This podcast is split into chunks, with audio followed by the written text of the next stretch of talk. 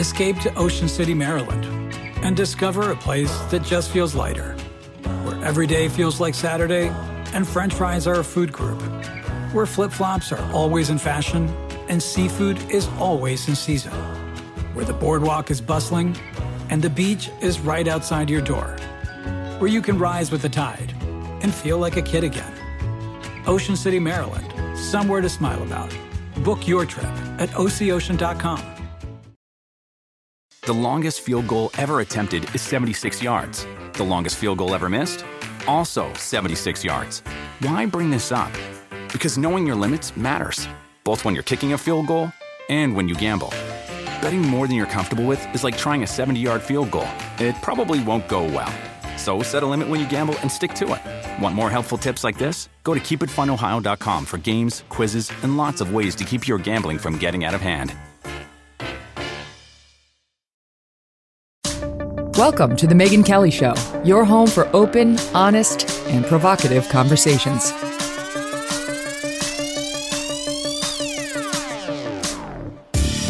Hey everyone, I'm Megyn Kelly. Welcome to The Megyn Kelly Show. So excited to bring you Sam Harris today. I first talked to Sam way back in December 2020. It was just episode 37 of our burgeoning little show. Like many conversations he has, it was long, it was deep, it affected me greatly for days and days afterward. We talked about political tribalism, race essentialism, cancel culture, the woke left, the rise of victimhood, Trump, Biden, even meditation. In some ways, it feels like a lifetime ago, but in other ways, these stories have only gotten more relevant and alarming. After Sam's comments about Hunter Biden back in August, you may remember this. He was on the podcast Triggernometry, which we love, uh, and Sam likes too, and made some comments about how we'll get to it, but basically, he didn't care what was on the Hunter Biden laptop, that Trump was a unique figure um, who needed to be stopped. And well, we'll play the soundbite so you can hear it yourself. So much backlash came his way. And Sam stepped away from the spotlight for a bit, but glad to say he's back with me today, and we have so much to discuss. Sam Harris is an author, neuroscientist, and host of the very popular Making Sense podcast. Sam, great to have you back on. Welcome back. Hey, Megyn. Great to see you. So you've been busy. You've had a you've had an eventful uh, fall and winter season. And uh, let, let me just start with how are you? How you doing? Uh, I am great, actually. I, as you say, I've stepped away from Twitter, and and I am actually embarrassed to say what a uh, an immense change that has been in my life. I mean, it's really uh, we can talk about that, but I, I was um, I was genuinely surprised that that it was as much of a problem for me as it was, and I really only recognized that in retrospect. So, um, I mean, I, obviously, I knew something was off, and I decided to to um, delete my account. But uh, I'm just amazed at uh, what Twitter has done, not just to me, but to society. I guess it's a, problem of social media more generally, but I think Twitter really is the epicenter of it, and uh, I just think it has you know we've all been enrolled in a psychological experiment to which no one really has consented and the results are are not looking good and it's um so yeah we can we can get into that if you want to but it's you know i'm I, am i am great and it's really been a, a, huge improvement not to be segmenting my life in you know in uh hours and minutes between checking Twitter, which is really mm-hmm. what life had become. I mean, it's, it's it's very strange to say it, but that really is what it what has happened to so many people. I understand, and I understand in particular for someone like you, who is, I don't know if you call yourself in the center. I think you do. Um, you lean left on some things, you yeah. lean right on some things. You surprise both sides with your takes on various issues. You can't be e- easily pigeonholed. And for somebody like that, um, it's a it's an even rougher place. I mean, I can kind of relate to yeah. this because while mostly I'm leaning right on a lot of issues today, just because I'm big into the culture wars and we've lost our minds. Um, I understand because a lot of the times uh, the people who follow me from the left, because they know I'm not hard right and I'll give their side a fair shake and they just want facts, right? I deal, I deal in facts. They'll get very upset over certain things I'm saying, or sometimes the right will you know, because I'm not afraid to criticize figures on the right, whether it's Trump, DeSantis, etc. And so I understand. You know, Twitter's one of those places where they just want you to be on their team. And if you're on their team, they'll back you. And if you say something that goes against the team narrative, they get very, very angry and it can be very toxic. Yeah, yeah. Uh, as you say, if you're in the center, you really do get it from both sides. You know, if you're, you know, I say as much against wokeism as I think, you know, virtually anyone on the right. And I say as much against Trumpism as virtually anyone on the left. But if there's any daylight between you and the right and the left on any specific topic, uh, yeah, you you you're treated like the the near enemy, right? You know, it's just it's um, it uh, precipitates even more of a um, a vicious and dishonest uh, sort of attack against you, and so it's it's it, I think it is very different being more or less just aligned with one pole, and because then you can really just discount what you're getting from the other side. But I, I really don't have another side right? I'm I, I I'm very much in the center, not not because I think the truth is always at the midpoint between two extremes, but because I'm I'm genuinely not a partisan, right? And so I, I'm calling balls and strikes as I see them.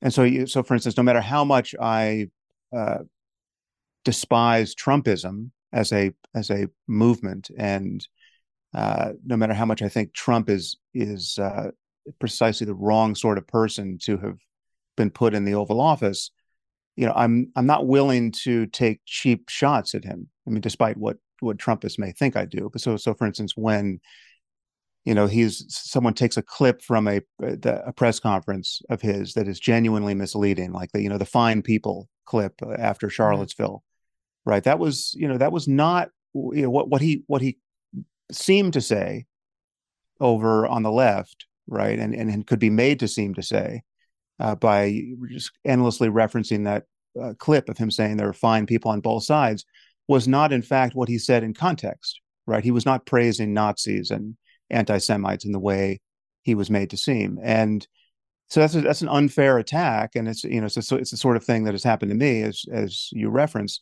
Um, and many of us are just living and dying by clips, but partisans are happy to play that game because they're not they don't really care what their opponents think.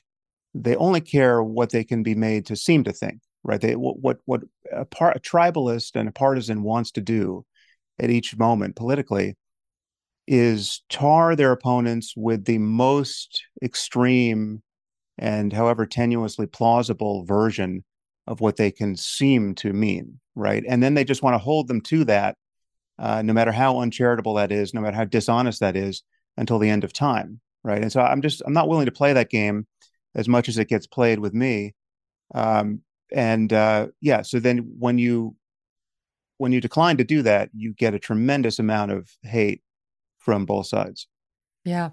Well, that's why we can get into the comments about Trump and Hunter Biden, but that's why I thought it was useful. Like why are people so averse to hearing someone like you who has defended the cops in the midst of the BLM storm against them, spoken out against wokeism, has been an important, really smart, which is a bonus voice on some of these really important issues that mm, that the right in particular cares about.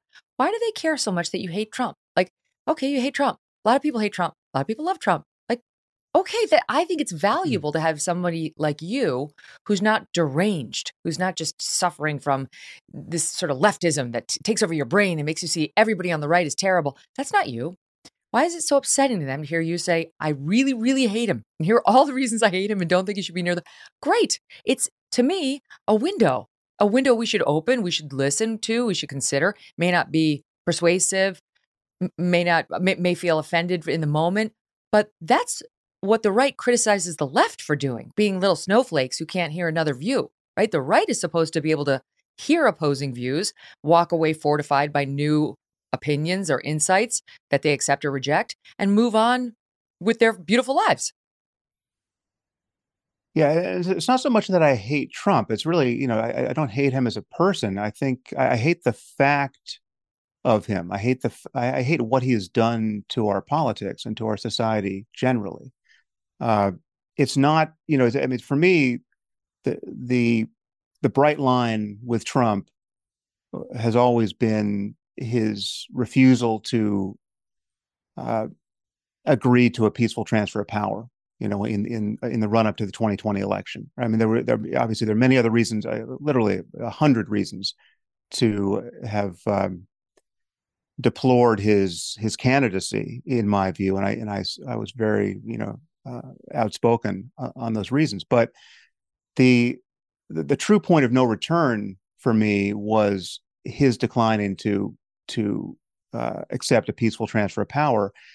Uh, and this, uh, I, I, really think this should be uncontroversial, right? This is, you know, Ronald Reagan in his first inaugural celebrated our peaceful transfer of power as a miracle, right? And mm-hmm. and uh, you know, he, I think he was right to to to emphasize that it distinguishes us from so many other societies that are struggling to to create valid democracies uh, and stable ones. And Trump did his best to destroy that miracle in 2020, and he effectively did. I mean, we did not have a peaceful transfer of power. So, you know, whatever you think about him as a person, whether you think he's you know entertaining and and you know just worth paying attention to, or you you always wanted him to to disappear.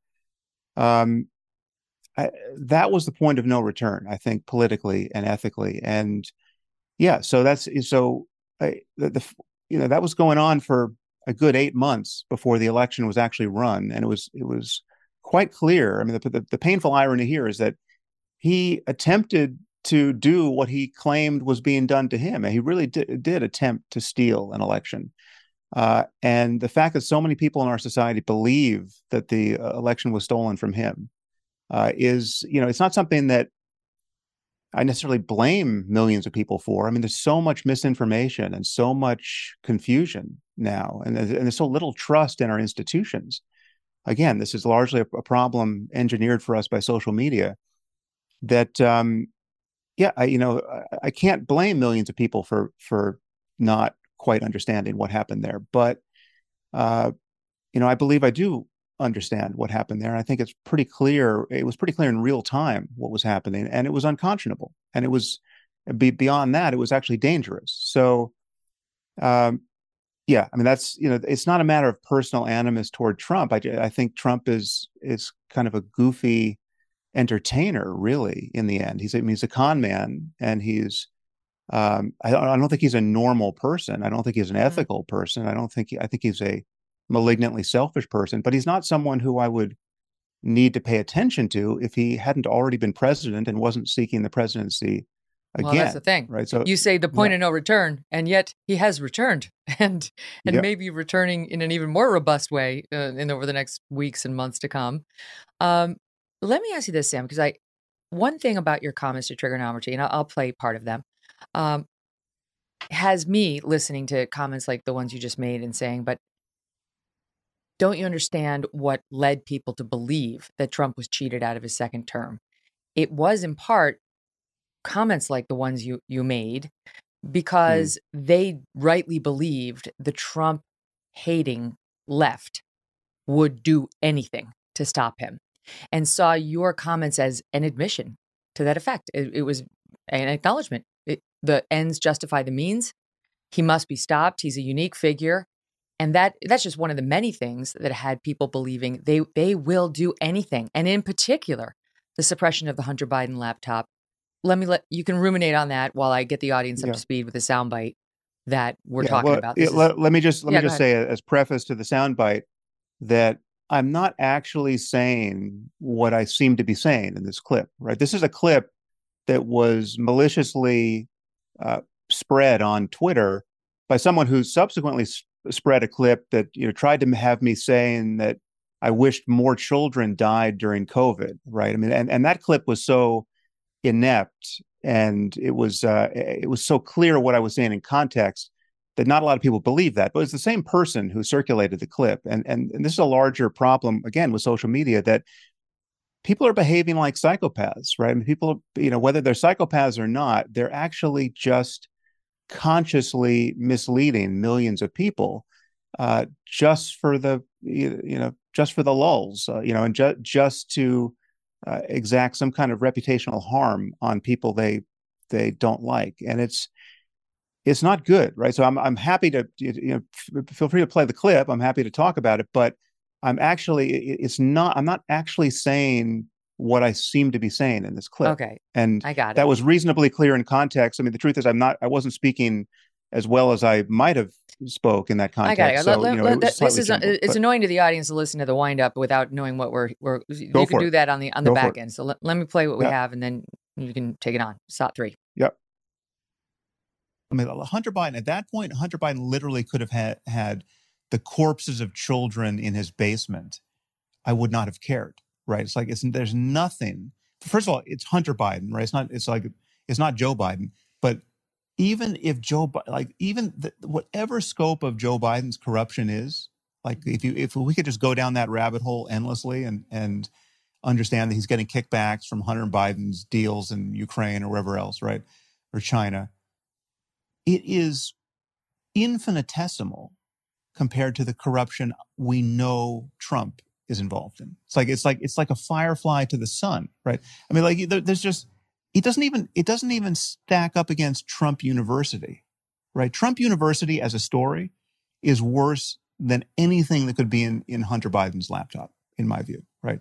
Now that's not that doesn't answer the people who say it's still completely unfair to not have looked at the laptop in a timely way and to have shut down the you know the New York Post's Twitter account like that that's a, just a conspiracy that's a left wing conspiracy to deny the presidency to Donald Trump absolutely it was absolutely right but I think it was warranted Okay, go ahead. Mm. Yeah. So, so the the thing that's genuinely misleading there is that the, is the final line. I think it was warranted, right? That was not what I was saying in context and what what I meant to say. I mean, the, the distinction for me is, I was so, so here here was here's what I was talking about in context, right? So we have this this October surprise dropped by Rudy Giuliani something like ten days before the election. This this laptop from hell. And this is a, was a very unpleasant echo of what had happened in the previous election with Jim Comey deciding to revisit Hillary Clinton's emails based on the, you know the discovery of Anthony Weiner's laptop. And we know what happened there. We know that that was eh, that really, you know, obviously, I think eh, Hillary's failed candidacy was was overdetermined. She was a terrible candidate for a variety of reasons, and it's understandable she didn't become president. But we we saw what happened to the polls, you know, hour by hour after that that uh, press conference, and it did seem decisive, right? And so um, I viewed the emergence of this laptop, as many people did, as just this, you know, on, on the one hand. Uh, it certainly seemed like it st- stood a good chance of being fake or at least doctored or and some species of of um, disinformation. Uh, but, but most important, not knowing what was true there, uh, the, the the clock was ticking, right? And it didn't seem uh, at all prudent to be hostage to Rudy Giuliani's timeline, right? And to have to figure out, have to drill down on this laptop in the 10 days before the election, making it the front page story across the board, uh, trying to figure out what was real there. Uh, so my my position was never that it was an easy call journalistically. I, in fact, in the in the context of this interview, I talk about it being a coin toss. I talk about being uncertain what I think should have happened there. But I sound very certain in that clip. In that clip, I seem to be saying that it was just straight a straightforwardly wise decision to ignore the laptop. What I actually was saying, and what I actually believe, is that it was a, a, gen- a genuinely hard decision journalistically to d- decide what to do when that laptop emerged 10 days before the election.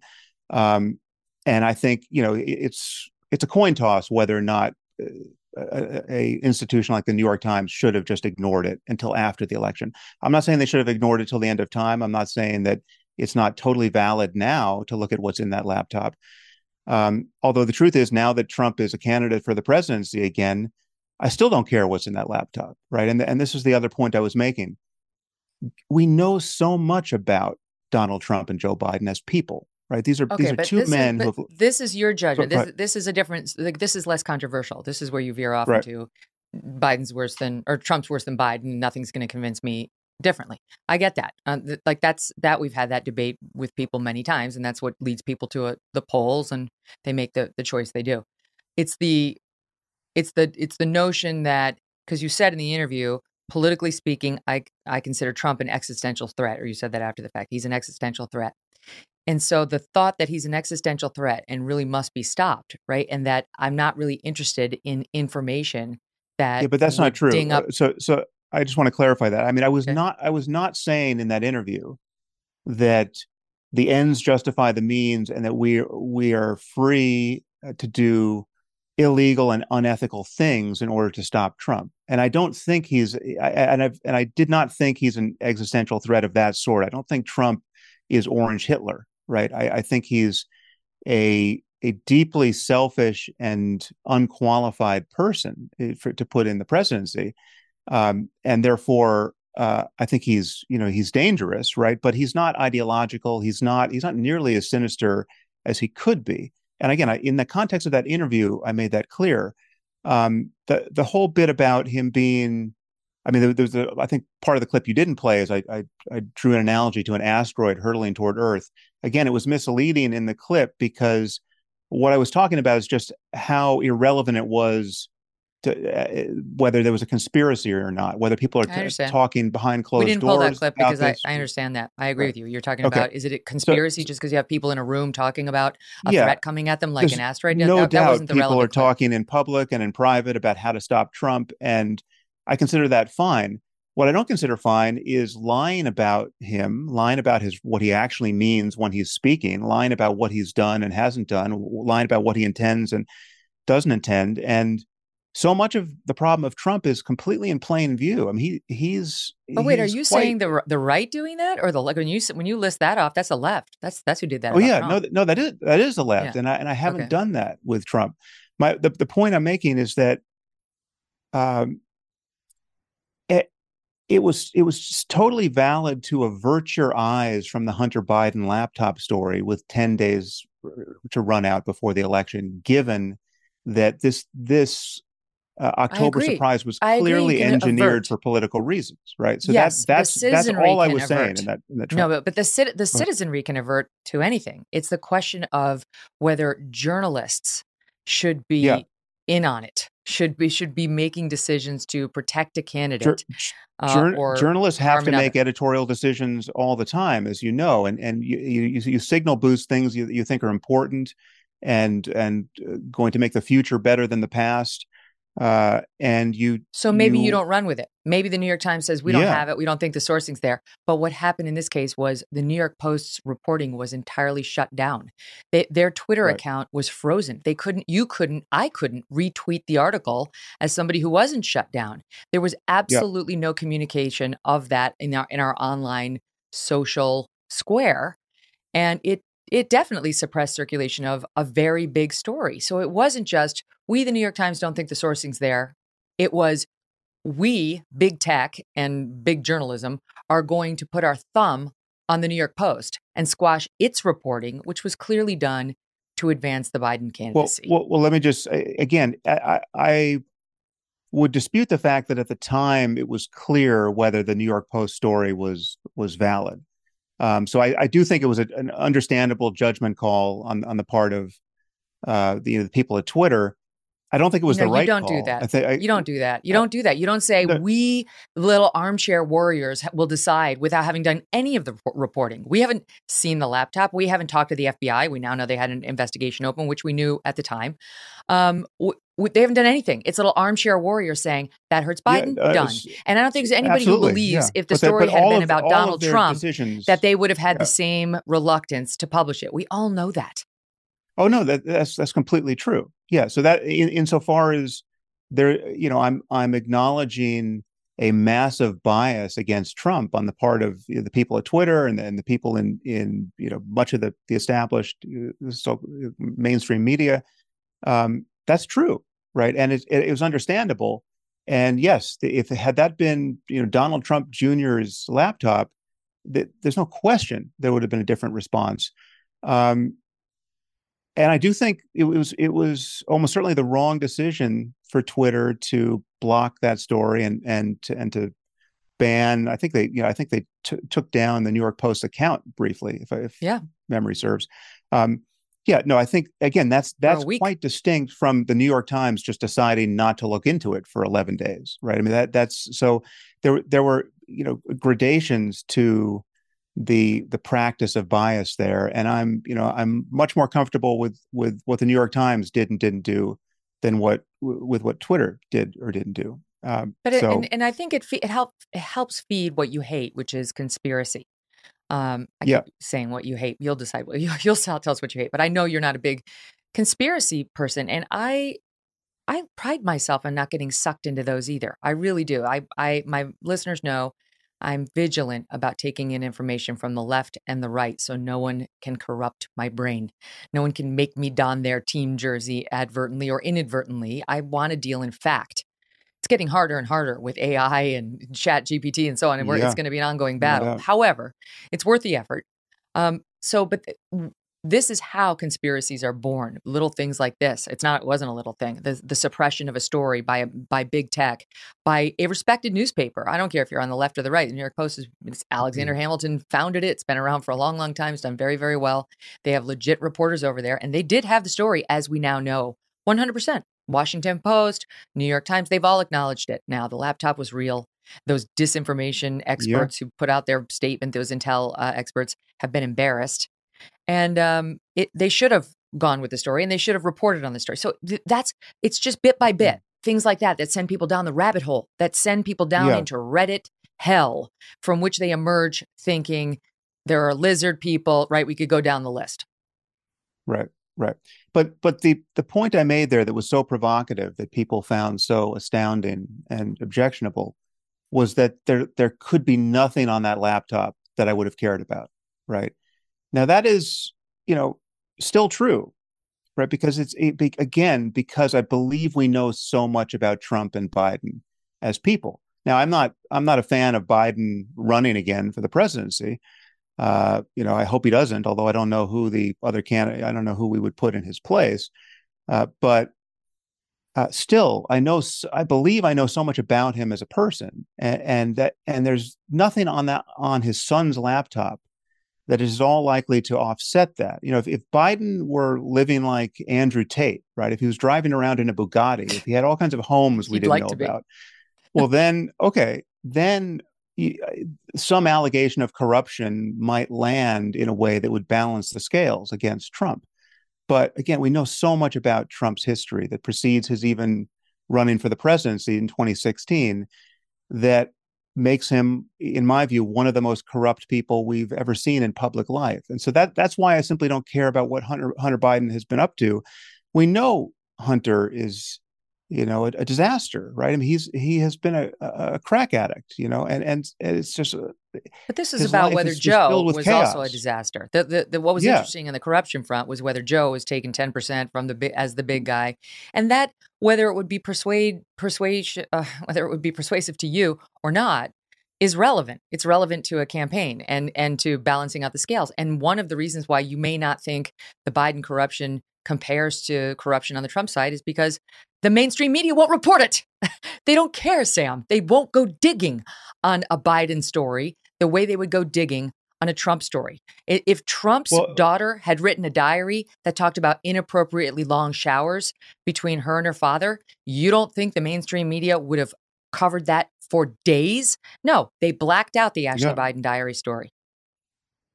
Okay, well, it, has been so successfully blacked out that this is the first I'm hearing of it, so I, I can't really respond. But it, it, your your point is is certainly true, right? That yeah, there is this bias, but again, the bias is understandable because we know so much about these guys. Now, it's not that they, you know, circular. there was a sexual harassment charge against Biden that was looked into, and it, it didn't get completely suppressed but there are it you know did. literally it, dozens. I, I interviewed Tara Reade. I'm one of like right. two people who did it. I I flew to her mm-hmm. during the COVID pandemic while I didn't even have a network. I didn't even have a show because everyone was ignoring her, and I was right. mad.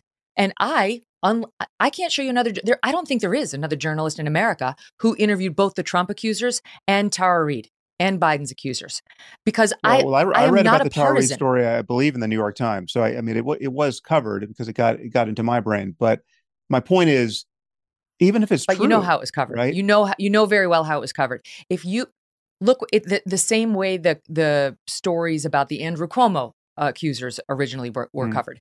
The, the instinct of the media is at first to run cover, and they demolished Tara Reade. They completely pulled this woman apart. They, they, I read about her bankruptcies in in the paper. Why the hell is that relevant? She's poor. Tara Reade is poor. Yeah. The accusers don't come in these perfect little packages. Th- did they do that to all of Trump's accusers? Absolutely not. They didn't. They weren't interested in tearing them down. To this day, they build them up. Yeah, I'm. You know, I'm not going to dispute the bias, right? I'm just going to. I, just s- still feel uh, that the scale of it is so um, non-analogous. You know, when you when you look but at, I but what at- how in respond to my li- point though. Trump's Respond to my point, which is how do you know that you're working with all the facts when you say that? When I am telling Well, again, you I- well, that my industry stops you, it stops you from having the relevant information. They intentionally don't investigate when they smell a rat on the Democratic side, especially if Trump's on the other side. Well, I mean, the whole thing's been a process, right? So, you know, Tr- uh, Biden went through a primary, right? Where Bri- Biden went through a primary process where even his current vice president accused him of racism, right, in order to land a blow when she still had presidential aspirations, right? So that there's there's been a a um, the incentives have been such that that everyone gets banged around by everybody else, you know, over the course of of you know years of being a, a political candidate. Uh, my point about corruption is just that we know how Biden lives his life day to day. He's again, both of these men have been in the public eye for practically as long as you and I have been alive. So you just can't hide that eh, that kind of corruption. And Trump doesn't hide his corruption, and he's he's never hidden it. And so. Um, again, it's just it's the scale of it. Yes, I, I'm sure there are unsafe. I'm not sure, but I'm I would not be surprised there that there if there were many unsavory things we might find out about uh, Joe Biden on Hunter's laptop or somewhere else, right? It, but um, from what I think we know about him, he's a very different sort of person than Trump is. He is not a once in a generation uh, narcissist. He is not this. He, he- I mean, Trump is is not a normal human being. Really, I mean, he's Well, really I He's don't the sort of person who can even put his children in front of hi- his own interests. You know, I mean, someone praises his children in his presence, and the first thing out of his mouth is to say, "Oh, well, they're just, you know, they're just uh, riding my coattails." Right? I mean, it's just that is what a narcissist it- does. And a it's narcissist unbelievable. doles out love based on how you feel about them or how you reflect on them. And I think there's a good case to be made that Trump is a narcissist. I mean, I think most presidents have some large touch if, of if ever because- if ever there were a case to be made about anybody, it's, it's yeah, I don't dispute that. But I don't. I, I think that you know sort of the hubris of then that's the calculation that everyone should go into the the, the voting booth with right they shouldn't be they, they, you don't need to see the Hunter Biden laptop because it's just obvious one man is a better person than the other. It's just such a fail. Well, well, again, it's not. It's not that we no, don't but let need me to just see finish the my point. laptop. I mean, so Yeah. so it's even if you say Trump is not a great man, Trump's not a great whatever, not a great dad, shouldn't really be anywhere near the presidency with that sort of temperament and erratic behavior. Okay, uh, ideally that wouldn't happen. Then you look across the the, the aisle, and you got you know Sleepy Joe from Scranton. Okay, fine. We haven't seen as anywhere near the number of bad stories about him as we have about Trump. However, this guy now, as you point out, they have records. This guy, what what are we seeing? He and his party want to pack the Supreme Court. They want to add states so that we can get rid of the legislative filibuster. They opened the border entirely. We have absolutely no rule of law down there. They want to ignore court rulings uh, entirely. They seem fine with Supreme Court justices having their lives and their children and their family threatened on a regular basis and the law being violated, but not enforcing it through Merrick Garland, which he's now admitted.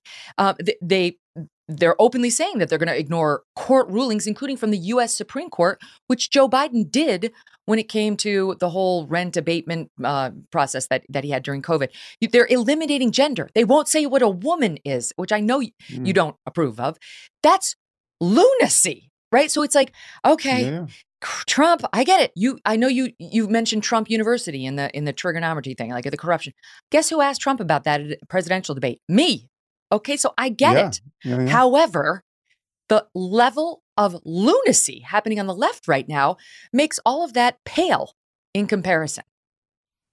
Well, there's lunacy on both sides, right? I mean, on the other side, you got people talking about Jewish space lasers setting fires in California. That's right? cute. You've got That's QAnon. cute. You've got That's cute. you know, The- well, the it's, al- it's Democratic also Party Marjorie can't say what a Greene. woman I mean, is. it- it's it's in but the Democratic Congress, Party can't say what a woman is. They cannot say what a woman is. That you can't I- vote for that. listen, I mean, I'm happy to to pivot to wokeism if you want if you want me to talk about that. I'd be, you know, we will agree Well, we're just talking about levels of threat to the country and to ourselves and to our culture and to what's Yeah. important in America. That's what we're Listen, talking about. I mean, the, the, the problem for me is that that there, the extreme left and the extreme right, or you, you know, I mean, Trumpism is not quite conservatism, but uh, you know, let's let's do two extremes just to to keep it simple. Uh, both extremes are uh, completely pathological and dishonest, and and I I would agree, agree dangerous. I right? think you're excusing the Democratic Party's enormous shift to the left over the I, past. I am not. I've, 10 I've spent much more time, uh, yeah, certainly on my podcast, talking about and worrying about wokeism I know. and you know id- identitarian moral panics on the left than I have spent time worrying about Trump and Trumpism, right? Because I for, for I know, one- but in this for- argument, you're equating Q and the far left as you know. And what I'm saying is the Demo. I Yes. get QAnon. I get. uh, But trust me, uh, I've I've had people call up wanting me to sign on to those theories, or they're not going to listen. Bye. I'm not the podcast for you. That's not my Right. thing, and it's never going to be. However. It's the Democratic Party putting out these. It's the Democratic Party that won't protect the border. It's the Democratic Party that wants to pack the court. It's it's Joe Biden who wouldn't say no to that. It's his AG who wouldn't protect the Supreme Court. It's his AG who wanted to go label, and the White House that wanted to label parents objecting to the COVID restrictions and to the overreach um, as a domestic terrorist. Like that, that's not the left. That's not the Marjorie Taylor Greene of the left. That's Biden. Mhm. Yeah, well, I, I don't think Biden has been fully captured by by the far left, but there's no question he's had to pander to the far left to be the to, be the Democratic nominee in the first place, and and he'll have to do it again, presumably, to seek uh, the the presidency in 2024. Um, although I do hold out some hope that we've seen the the, the peak wokeism, and I th- think the pendulum might be swinging back. I mean, I, I certainly uh, I have to think it is because it looks so ridiculous. Uh, but uh, yeah, th- there's a th- there are asymmetries here that are just worth pointing out. I mean, one asymmetry, and this is something I've, I've pointed out many times, is that you know the extreme right, when you're talking about you know white nationalist racists in our society, say the, the, the kinds of people who marched in Charlottesville, um, or you know QAnon, you know the, the the crazy end of of Trumpism, is extreme right? It has not captured major institutions apart from you know the you know to some degree the brain of of of trump and a few people in congress right? Who you know again someone like marjorie taylor Yes. greene. Um, but it hasn't it hasn't completely vitiated our institutions the way far left identitarian politics have right? So we, with with wokeism you have uh, you know the genuine corruption of journalism and science and Hollywood and you know all of our tools for making sense at scale in in popular culture. Uh, so, uh, but you know the the reason why that's so shocking is because uh, we expect the New York Times and a scientific journal like Nature or Science uh, or um, an institution like uh, Stanford University to be above uh, rank political partisanship and uh, not to be deranged by its own tribalism, right? And and we we, don't expect that of some of a, of a, an institution like Fox News or Breitbart, right? And so it's it, it to some degree the, the the shock is testament to how different various institutions have been up until now. But yeah, I I spent a lot more time worrying about what's happening at Stanford University and the New York Times and in uh, you know in our scientific journals like like Science or Little Lancet or JAMA uh, in the aftermath of you know the last you know four or five years. Uh, then I spend worrying about QAnon, right? And Yeah. because QAnon is just you know at a glance crazy, but it, it's it's not that it's not scary, but it's it is the fringe of the fringe for a reason. Yeah, it doesn't. You're right. What I think the word you use was capture. That's exactly right. They don't have the capture of those major institutions. Um, so where does that leave us? Uh, we got to turn the page to wokeism. What to do? Very happy to hear you th- say you think we may have reached peak. Um, and we're going to get into the latest on. You would not believe, you audience members, how now the head of the student group at San Francisco State University is responding to Riley Gaines. Here's a tip uh, she's not sorry. not at all. Sam Harris stays with us for the whole show. Very interesting conversation. Hope you're enjoying it. So many teenagers waiting to be adopted from foster care feel like their lives are over. They've given up hope of having a permanent home and are terrified of aging out with no support system. Right now, more than 113,000 children are waiting to be adopted in the U.S. The Dave Thomas Foundation for Adoption is dedicated to finding them the right family before it's too late. Learn how you can help at davethomasfoundation.org slash learn more. Pandora makes it easy for you to find your favorite music. Discover new artists and genres by selecting any song or album, and we'll make you a personalized station for free. Download on the Apple App Store or Google Play and enjoy the soundtrack to your life.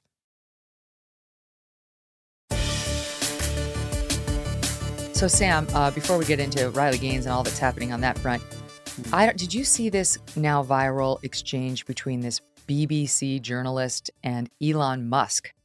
Uh, no, you probably No, didn't because you're no, not on Twitter. We I'm Twitter, so All right, well, I'm going to show enlighten me. I'm going to show it to you. So Elon sat down with the BBC, and uh, they were talking. I, I believe he was trying to press him. Uh, Really, the journalist was talking about his own experience on Twitter and how he thought it was more negative after Elon took over. Uh, and so Elon pushed back, and it went on for about two or three minutes in the clip that's online. We shortened it down to the to a one minute highlight. Watch what happened. Can you name one example? I, I honestly don't use. I, I, honestly, I You don't. can't name I, a single example. I'll tell you why, because I don't actually use that for you feed anymore because I, I just don't particularly like it. But you and said actually, you- a lot of people, a lot of people are quite similar. I, I, I only, Well, I only look well, at hang my, on a second. following- You said you've seen more hateful content, but you can't name a single example, not even one. I'm not sure I've used that feed for the last three or four weeks, and I. Well, then how did you see the hateful content? content?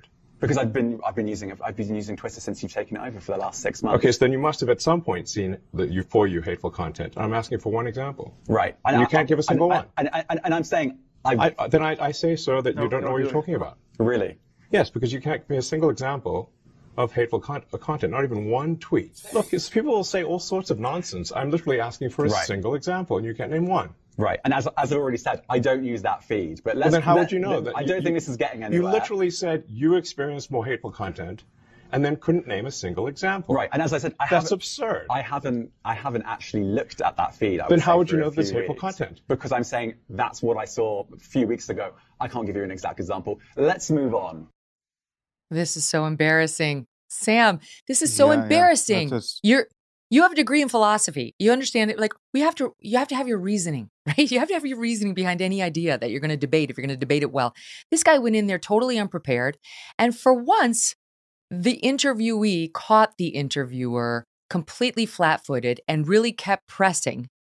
For, for me as a journalist, it was del- it was a delight because I never go into an interview without my facts, without my backup, Mm. without my evidence. You you don't just say like it's gotten more hateful. And if you see what preceded that, he says it's gotten more racist and more sexist since you took over. And that's where Elon said, "What? give me an example. What did you make of it?" Yeah, well, uh, I mean, it's just kind of a comedy of errors there, really on both sides, because you know, had he given a single example, there's no reason to think that would be a valid representation of of a trend, right? But uh, you know, I'm sure there are people who quantify these things, and yeah, I, I can. Uh, I'm certainly prepared to believe that it's gotten more hateful, uh, and you know that the guardrails have have come off to some degree since Elon took over. Um, but you know, any one person's experience is not going to be a valid way of quantifying that. But yeah, I mean, that was a ridiculous exchange, and you know, worked to Elon's advantage. Um, I, I mean, the, the the larger point with you know Elon and Twitter is that Elon is the is the poster boy for what is wrong with Twitter, right? And it's not it's not because he's he's running it badly. I mean, I I, I really am agnostic as to whether or not he can improve it as a platform. Um, I think he's done some some um, you know ill-considered things you know in, in his you know tenure as as its owner but um it's it's his actual personal use of the platform that is so uh worthy of criticism right? His and, tweets. and elon you know elon was a friend right? So it's not i'm not I, I don't like to be in a position to say this but uh i think twitter has been obviously bad for him as a person right? He's Mm. obviously addicted to it. He's uh, he, he's um he's behaving in ways that are you know starkly unethical. Uh, he's singled out you, you know individual citizens in front of what now something like 130 million people uh you know you know bullying them and abusing them wi- you know to great consequence in their lives um and it's it's just not good it's, and so it's yeah i mean I, I just think it's i mean twitter is an awful place for many many people It's- and and but certainly not everybody I mean, if you're just sharing happy cat memes on twitter i'm sure you have no idea what i'm talking about you just you're just getting lots of love back I don't- and I seems doubt like that. a great place No one is immune. They'll find something nasty to say about your cat at some point. That's just Twitter. I have to say, though, not for nothing, if I spend 10 minutes on Twitter and then I spend 10 minutes on Instagram, I feel Mm. worse after Instagram. I feel worse. yeah I, I yeah, like probably news. for different I, reasons but yeah I know, right. I know what I'm getting in news. I know news is kind of dark and a cynical place, and there's going to be fights. I, I go into it with open eyes. That's my business. I go over to Instagram, and suddenly you do, even if you're a secure person like I am, start feeling like I guess my life kind of sucks. I my meals Mhm. don't look like that. My ass doesn't look like that. I'm not running through wheat fields holding hands with my husband every day. You know, there you just kind of emerge feeling down even though the content on its face is supposed to lift you up. Um, and I will just say this in Elon and Twitter's defense. Um, I found Twitter a more hateful place before he took it over. I was subjected to tons of hate on Twitter um, before he took it over from, I guess you would call them, not you, but one might call them well meaning leftists who were trying to correct me on Mhm. all my wrong think. Uh, and in doing so, hurling terrible invective at me, calling me terrible names. Now, at least, I have more people on my side who can fight them, who can hurl the invectives back. Now I can say Dylan Mulvaney's not a woman, period. And I don't get banned. I find it a more open place. And maybe that leads to more opinions some might find hateful. I, I mean, for me, it's like, well, that's America, right? We get let's let's hash it out. Let's see. And if it's not healthy for you, you don't like it, you can leave like you did. But it's not Hmm. fair to suppress just the one side as was happening under the old management. Yeah, my, my concern is that it's it's not America, right? Or at least it shouldn't be America. I mean, the, the reason why I left Twitter was not so much that I was getting so much abuse, right? Because uh, in fact, I, I sort of solved that problem. I installed a uh, you know an app which allowed me to delete uh, you know massive numbers of Twitter's Twitter accounts uh, by the batch, um, you know, or you know, or mute them, block them.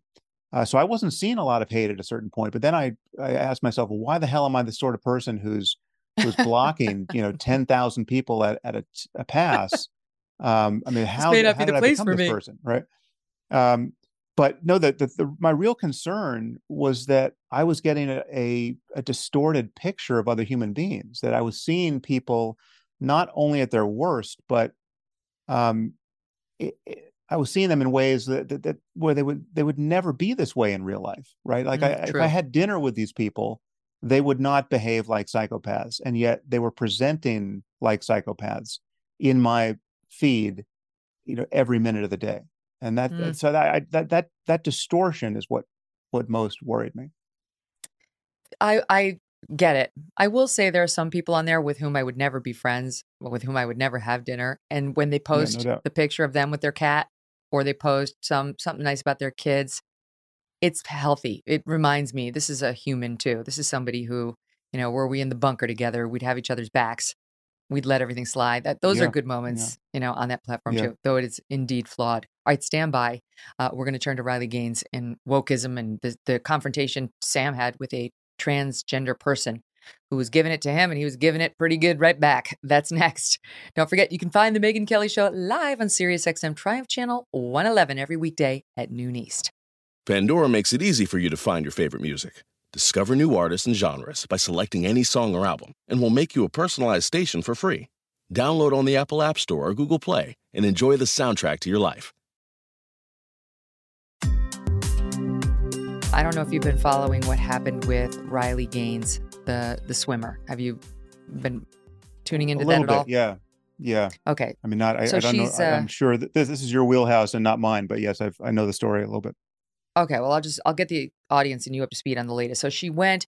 She was a competitive swimmer at the college level. She swam against Leah Thomas, who's a trans woman. Uh, she tied against Leah Thomas. They refused to let Riley hold the trophy. They wanted Leah Thomas to have it for the photo op. Leah Thomas shouldn't even have been in that pool. Riley Gaines should not have had to tie or share a mm-hmm. trophy with a man, a biological man, especially since it appears to me that Leah Thomas is uh, really, I don't even know if Leah Thomas is actually trans. Uh, the in depth report by the Daily Wire suggests this is a man who has autogynephilia, which is a fetish where you get off on dressing mm. like a woman. It, it's sexually arousing to you to dress like a woman, which is not really a trans thing. It's a different thing. It's like a kink. It's a fetish. In any event, this poor girl, Riley Gaines, had to uh, had to swim against Leah.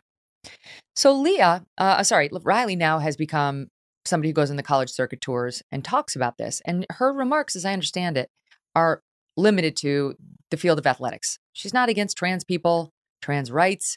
She's making the point that, look, there are some serious downsides to letting somebody like Leah Thomas swim against me. Well, all hell Mhm. broke loose on the on the San Francisco State University campus when Riley went there. Here's just a little flavor, and we're going to set up the response now from the student group um, by showing you what actually happened the day Riley was there and was shouted down and was forced into- into a room, essentially kidnapped by the mob.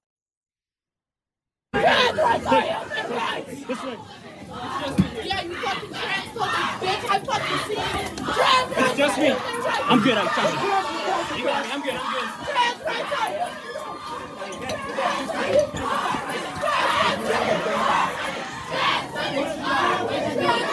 I'm coming. I'm good. I'm good.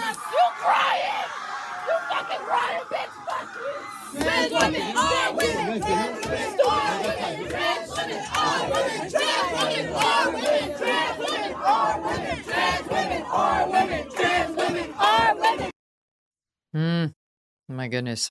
Hmm. So she was hit twice, times. right? It, it, it is reminiscent of what happened to Bret Weinstein at Evergreen, right? It's just a little like just this, this school mob taking somebody Yeah. down, trying to threaten them physically. She was punched twice, she says, by a trans woman. So now we, uh, the, the head, the president of the university, I think it's the president herself, has blocked Riley Gaines on Twitter. No, uh, she's blocked Riley, Riley Gaines on Twitter. And now we have the president of the student group. She's the Student Association, Associated Associated Students president. Her name is Karina Zamora, issuing her response in writing. And it's I'm not going to read the whole thing, but you must hear a fair amount of this to believe the mindset. This is what we're dealing with. Uh, on the evening of Thursday, April 6th, the San Francisco State chapter of Turning Point USA hosted Saving Women's Sports with Riley Gaines on our campus, an event that promoted discriminatory rhetoric towards trans women athletes.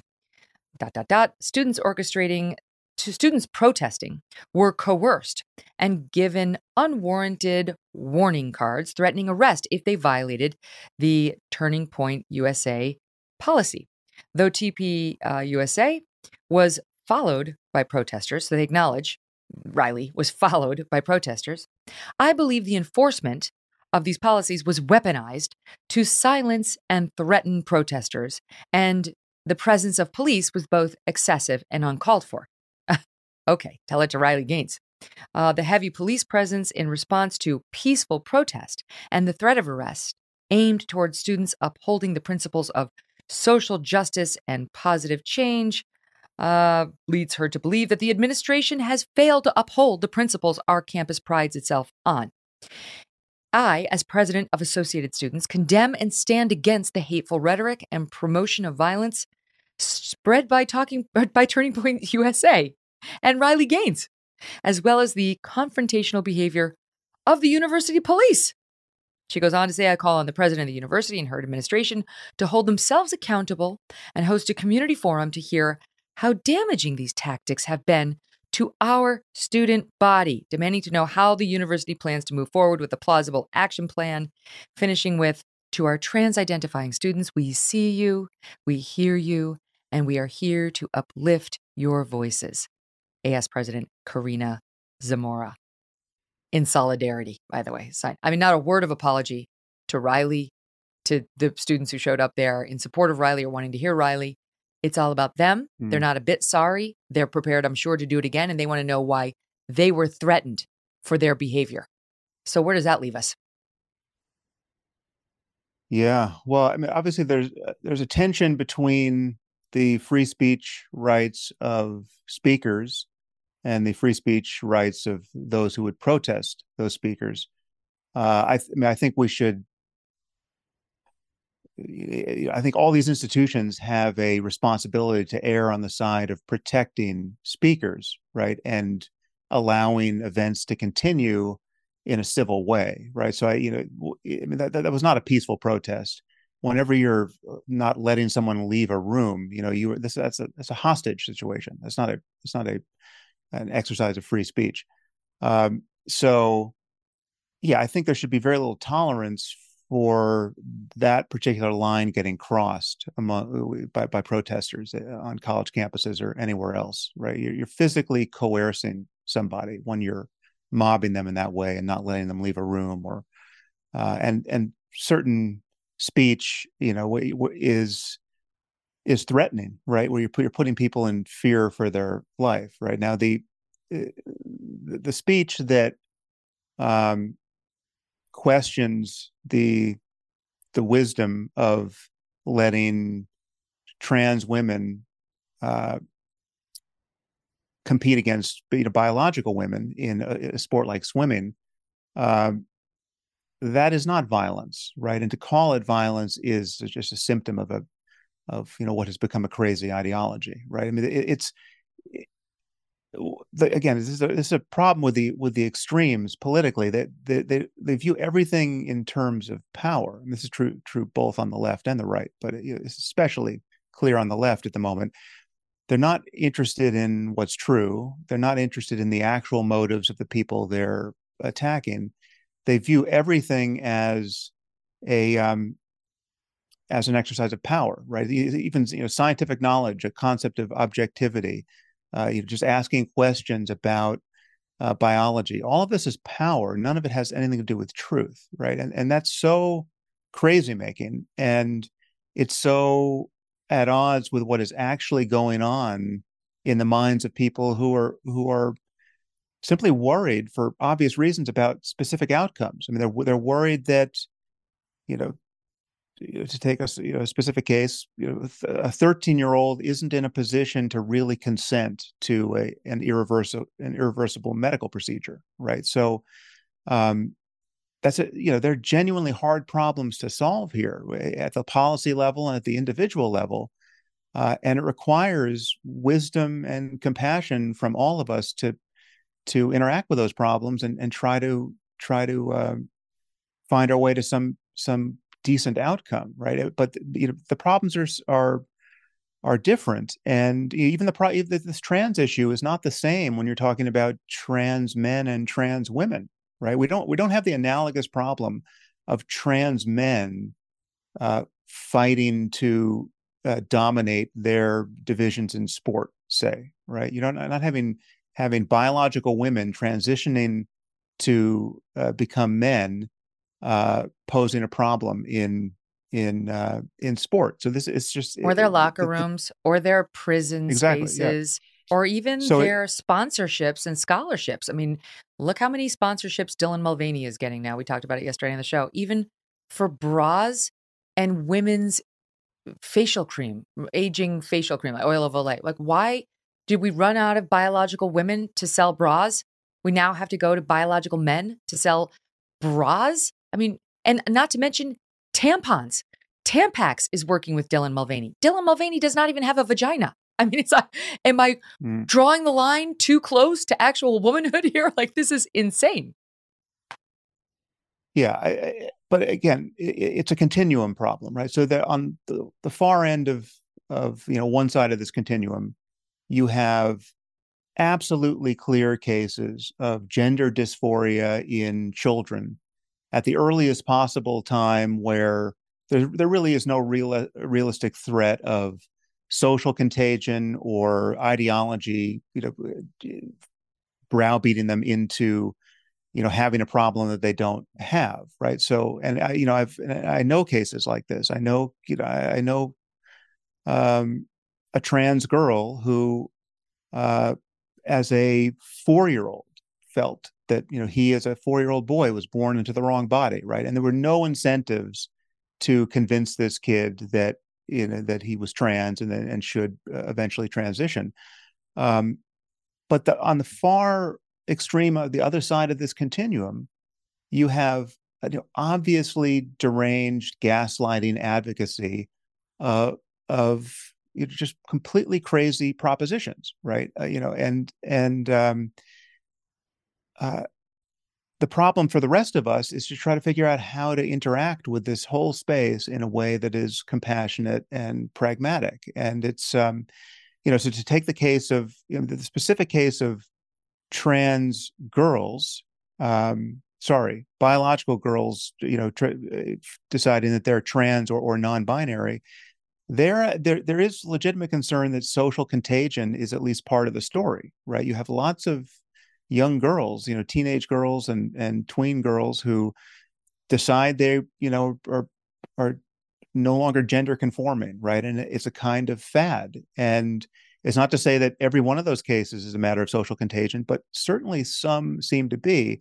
And in those cases, it is totally legitimate and it is not at all an expression of violence or you know uh, you know malicious uses of power to be concerned that social contagion is is leading uh, some young people who uh, aren't really in a position to think so clearly about the far future in their lives to make irrevocable choices. You know, to to to go on uh, hormones or you know, puberty blockers or um, uh, or to have surgeries. I mean, to have teenagers having double mastectomies, right? It, this is it is easy to see that that well-intentioned people will get very worried about all of this and it's not an expression of hatred right? And this is a completely distinct problem from the kinds of problems you know you just raised of you know competition in sport right? And denying uh, female athletes uh, the experience they would have uh, of uh, you know succeeding because you have biologically male athletes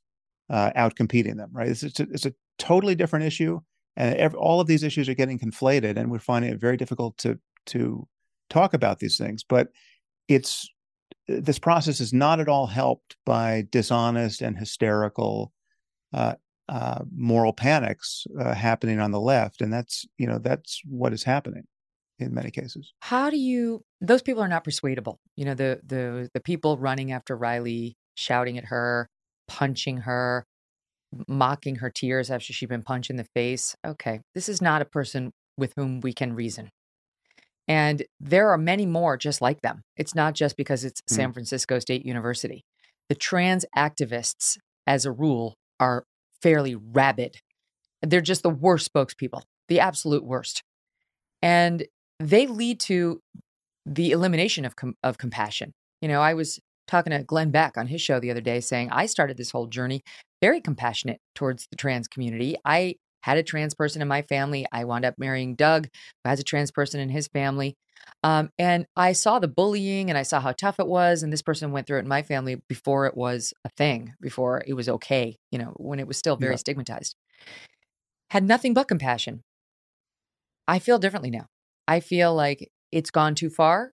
It's eroding reality, biology. They're getting rid of male or female on birth certificates. Doctors in the hospital are not allowed to ask whether you're a man or a woman or tell their their residents 42 year old male you're not allowed to say that. It's considered offensive. We can't say breastfeed. That's a, that's offensive right? you have to mm. say chest feed. People with vaginas as opposed to women. Not to mention the parodies of us by people like dylan and others. These people who are all over tiktok more and more saying What's normal is trans. Cis, cis, which means biological man or woman. That's what's abnormal. Your parents slapping some label on you that may or may not have. What's normal is the freedom of being a trans person and choosing. No, wrong. I've got thousands of years of biology on my side. So I am less and less compassionate by the day. And it's scenes like that that make me even more so. Am I wrong? Do I need to readjust? Well, yeah, I mean, it's an understandable reaction that many people have, and, uh, this is a reaction that that many people who have migrated rightward politically have had, where they've they've the attacks on them from the left have been so dishonest and incessant and gaslighting that um, and they've been they've been you know commensurately love bombed by people on the right that they have just you know as, as again almost an experiment in social psychology their politics have changed because it's um it's an understandable reaction to to hostility on from one side and and uh, uh, you know lo- love and understanding from the other. Um, but I, I do think that our our reasoning about what is real and what we should do in light of what is real needs to to um, escape the again understandable psychological reaction to just uh, being confronted by assholes uh, again and again and again. Uh, that's like, again another reason why I got off Twitter. I felt Twitter was distorting my sense of what was even important to respond to because the noise is turned up so loud on on many of these issues. Um, but this is a real issue. This is not just a Twitter issue. I mean, this came to no, my, it's, it's not my at all. It's not at all just a son Twitter in his issue. But third I, grade classroom. You know, this was nothing happened to me on this front to to alienate m- me. I wasn't attacked by trans activists, though I'm sure it's a matter of time. Um, but this does come into your world now. My, I mean, I've told the story publicly, but in my son's third grade classroom at our New York City private school, they were asked on a weekly basis whether they were still sure that they were boys. They had to hold up their fists and do a one through Yeah. five rating of how confused they were. They were showing them video after video of trans kids suggesting, Oh, do you like the color purple? Well, you might have something to consider. It went, I could go on. So that's the kind of, it's, it's not, this is well beyond, you know, I mean, Riley Gaines, what was she doing? She was swimming. She was swimming. And suddenly there's a man next door in the pool. Like it's everywhere now. It's unavoidable. Yeah, although I would say that I I do think it is spilling out into the real world largely because of what is happening on social media. I mean, the activism is dominating institutions because of uh, institutional concern about what happens on social media. You know, so Mm. you- I to take a specific case, the New York Times has become as woke as it has become, largely based on its concern over blowback on Twitter. Right. I mean, Twitter effectively Yeah. became the editorial board of the New York Times there for a while. Twitter is the is the changing, chief but- cancel culture off, officer, right? It's Yeah. like Yeah. they're CEO of cancel culture. Yeah. So when, when we're talking about institutional capture and we're talking about the the gaslighting of a whole society where you can't even use the word woman, right, without eh, self-consciousness, without scare quotes, without worrying that you're going to be attacked as a bigot for having just you know, spoken the English language.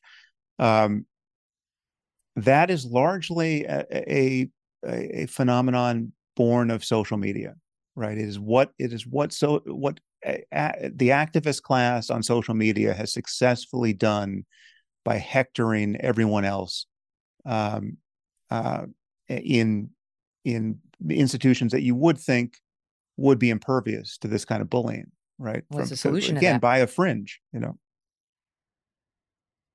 What do we do about that?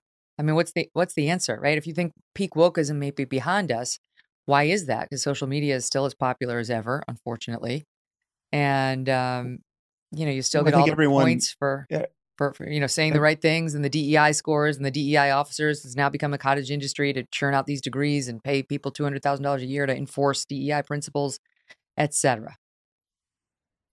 Well, I think everyone has to grow a spine, right? And I think institutions in particular and those running them have to grow spines and uh, and lay down bright lines around what is acceptable and not acceptable. So, I mean, to take uh, a, similar case, um, what happened at Stanford Law School recently, right? It's like the the capitulations to uh, completely irrational student outbursts have to stop, right? And they have to stop. I think they have to stop in real time rather than just in in retrospect, right? So it's it's it's you know it's fine to have apologized to the judge after the fact and and to have written a letter that is is somewhat you know sanity restoring with respect to the the values of the institution but it'd be much better to be able to do that in real time in the room right yeah. and you know I, I think one of these schools is just going to have to start expelling students who behave this way right? I mean what you know th- this could have happened at at yale you know five years ago or whenever that was when you know nicholas christakis was yes. you know surrounded by a mob in the quad and um I, I, you know to some degree taken hostage there. I mean it was it was reminiscent of what happened to Bret at, at evergreen. Um it was um these are uncivil and and indefensible uh, eruptions of uh, unreason and social disorder right? I mean and they're and they're happening in the among uh, the most privileged people uh, on planet earth right? I mean, the, the, the, I mean that's another painful irony here which is so crazy making you know you're talking about people who uh, for whom the, the world really is their oyster right? I mean like you're talking about yeah. students at yale or law students at stanford um, and they're acting like they are, uh, you know they're they're inmates in some kind of um, oppressive institution finally you know trying to break free of their chains right? Uh, so yeah I, I, think institutional patience for this kind of thing needs to run out.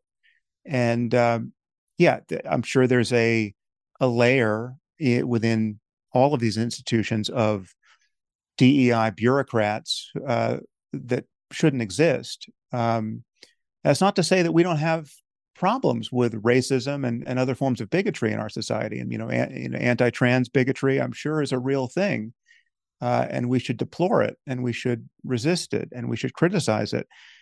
But the the the examples of bigotry that are now being cited by the activist class are not examples of bigotry at all, right? And so, and that's what is so destabilizing. It's the, it's the dishonesty, it's the it's the you know hallucin- hallucinatory quality of all of this, right? Where um, again, it's not just happening on the trans issue; it happens just as much on the race issue.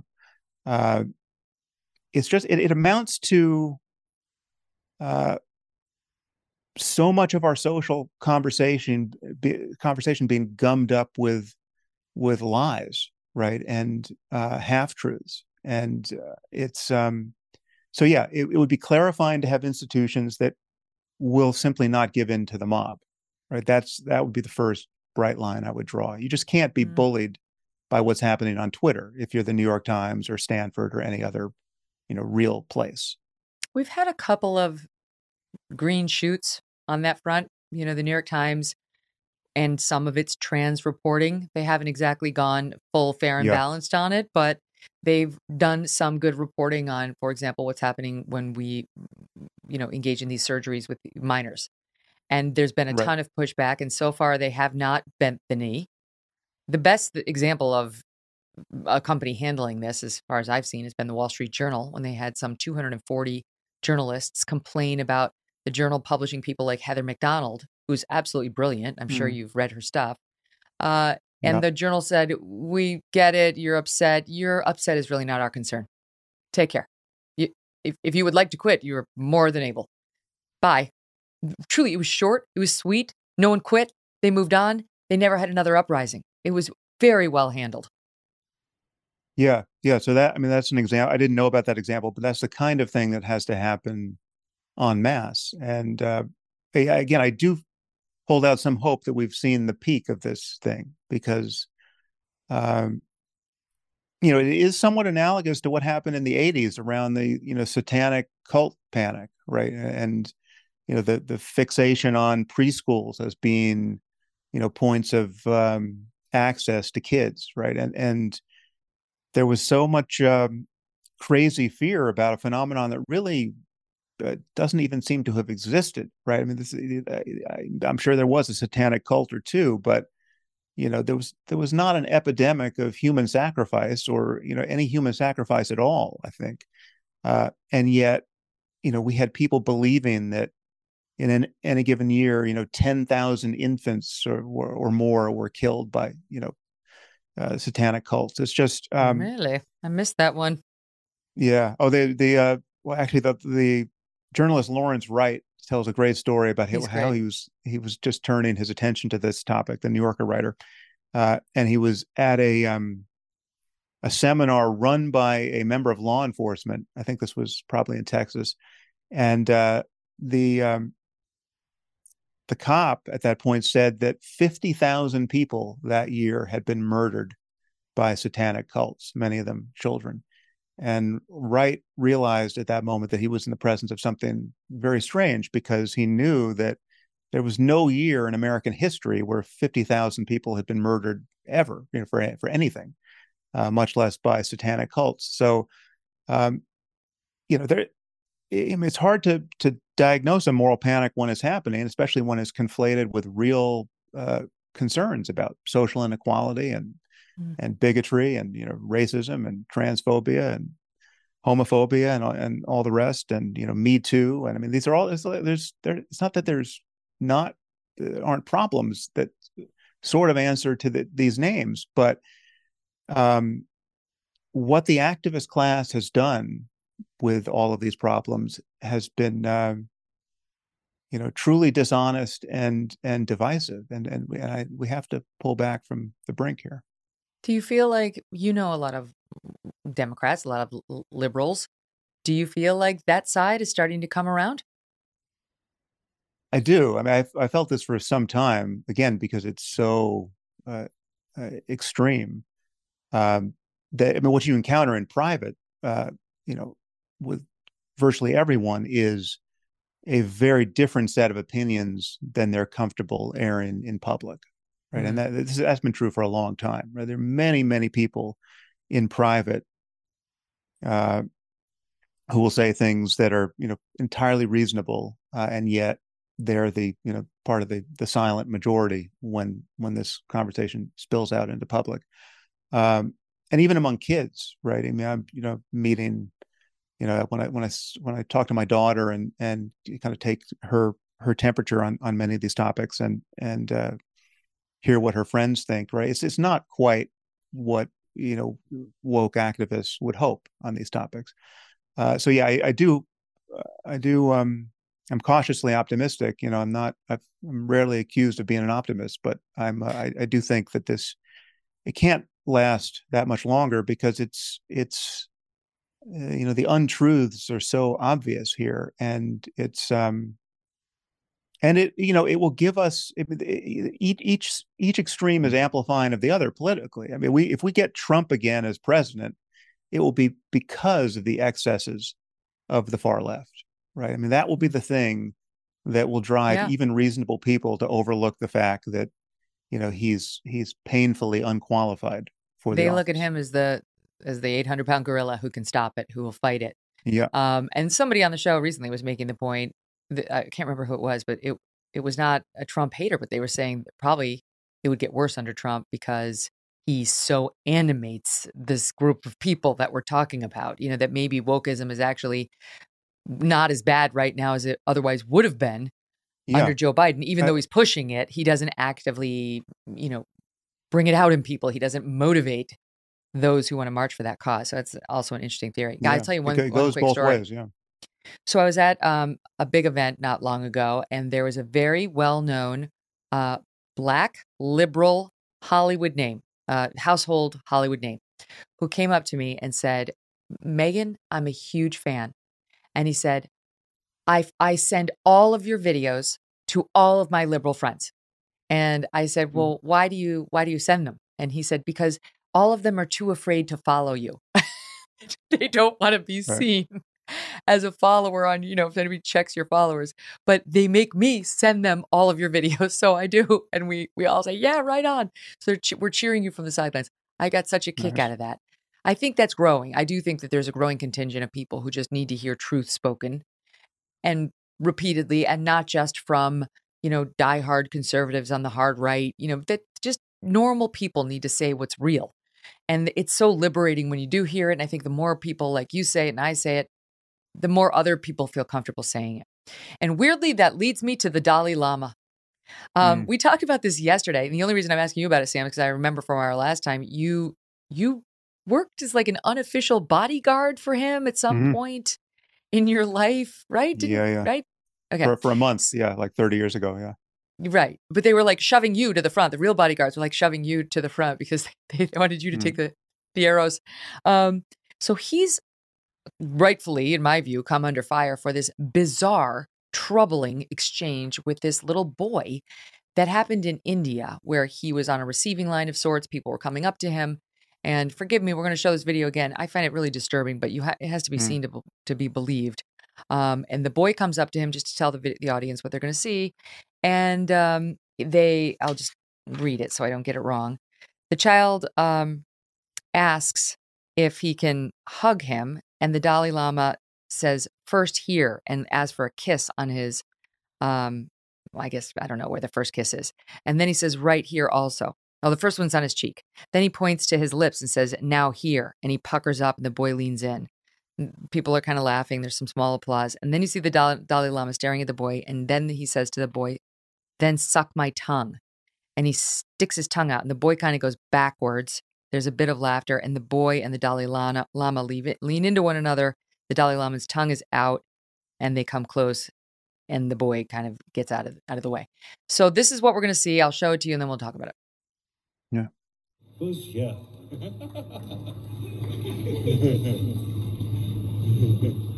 then I think finally here also.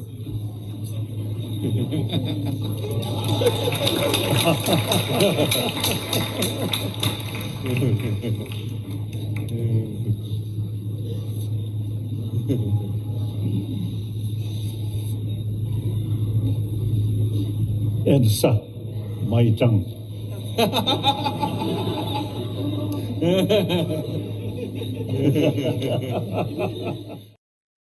Hmm. What do you make of it? Yeah. Um, well, I, I- you know, honestly, I'm not quite sure what to make of it. I mean, I, I agree it's completely bizarre and, you know, unacceptable on its face.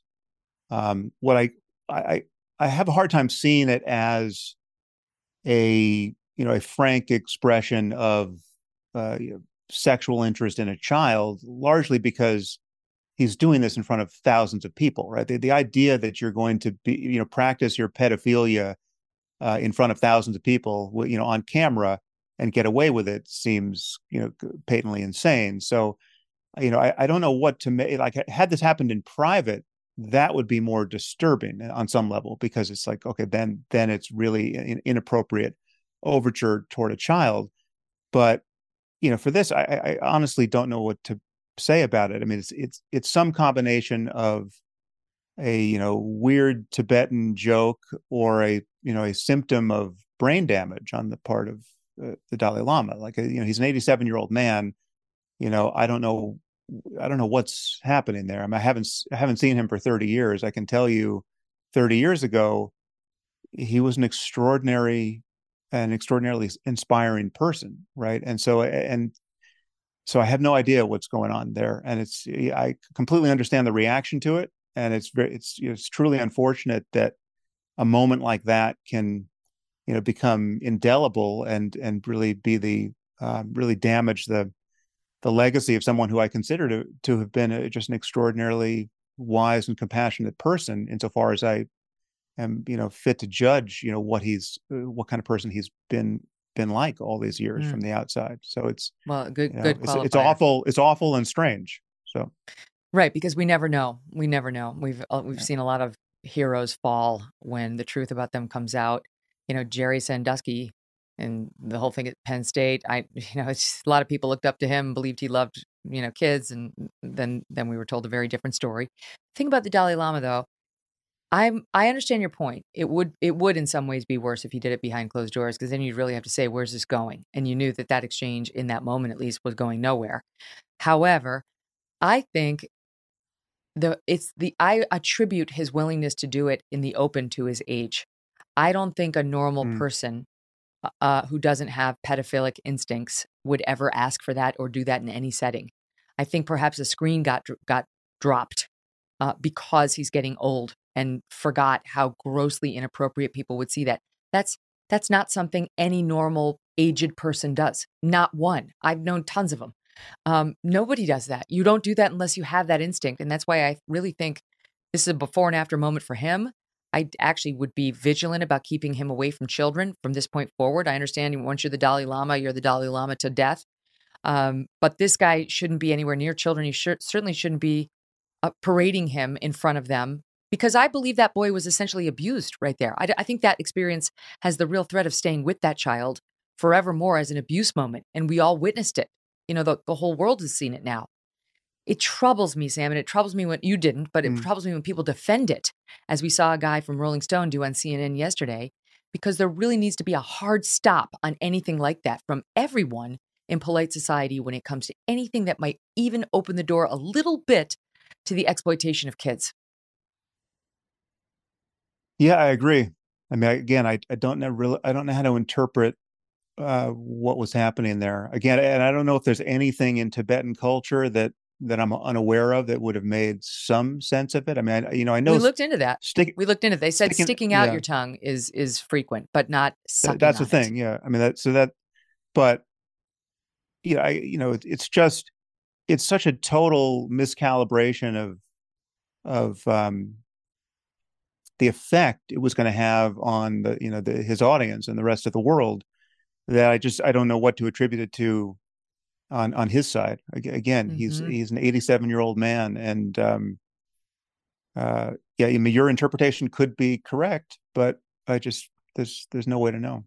Yeah, I mean, there's no way either to investigate, right? Like that. That's what I would love to see. Let's do an investigation, see if there's anybody where there's smoke, there's fire, and there's other there little boys out there who have a story to tell, or now grown boys.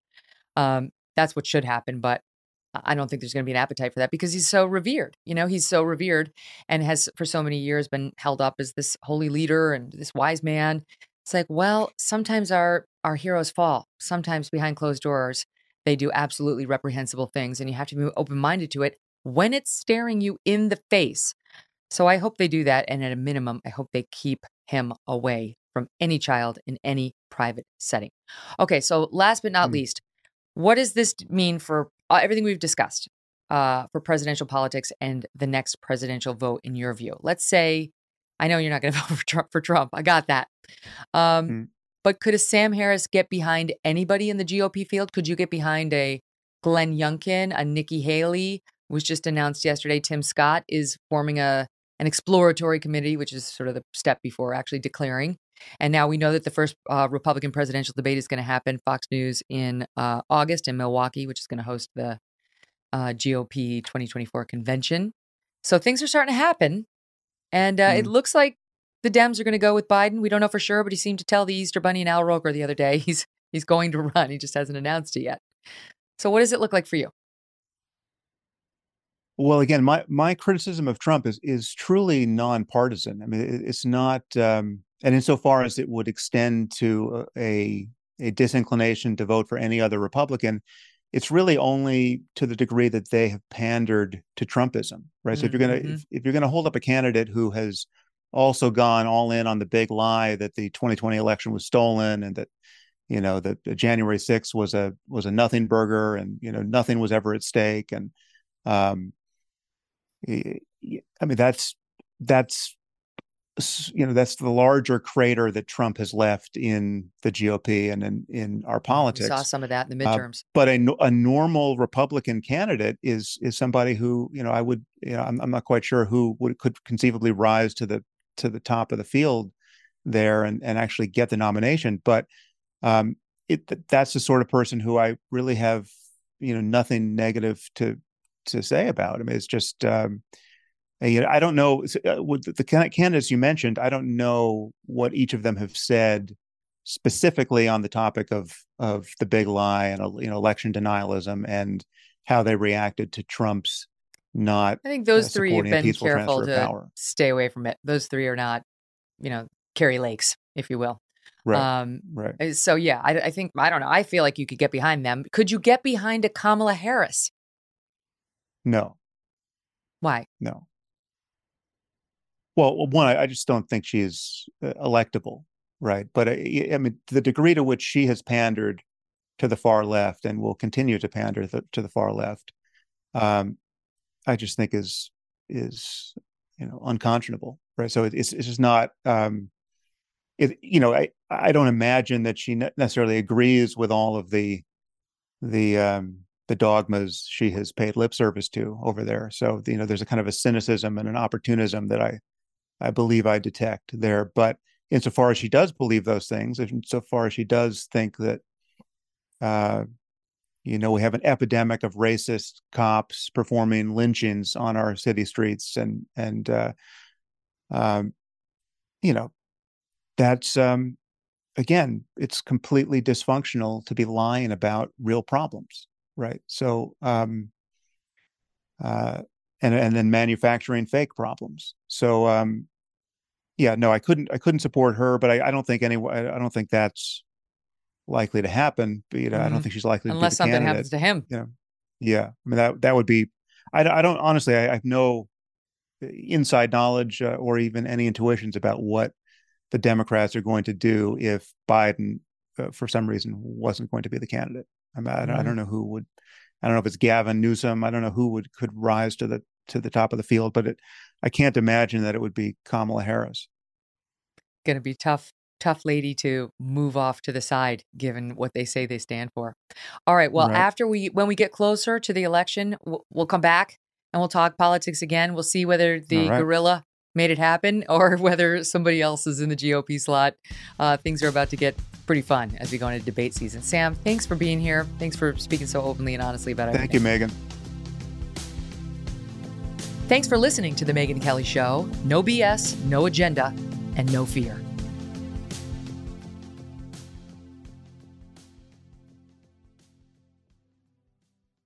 Pandora makes it easy for you to find your favorite music. Discover new artists and genres by selecting any song or album, and we'll make you a personalized station for free.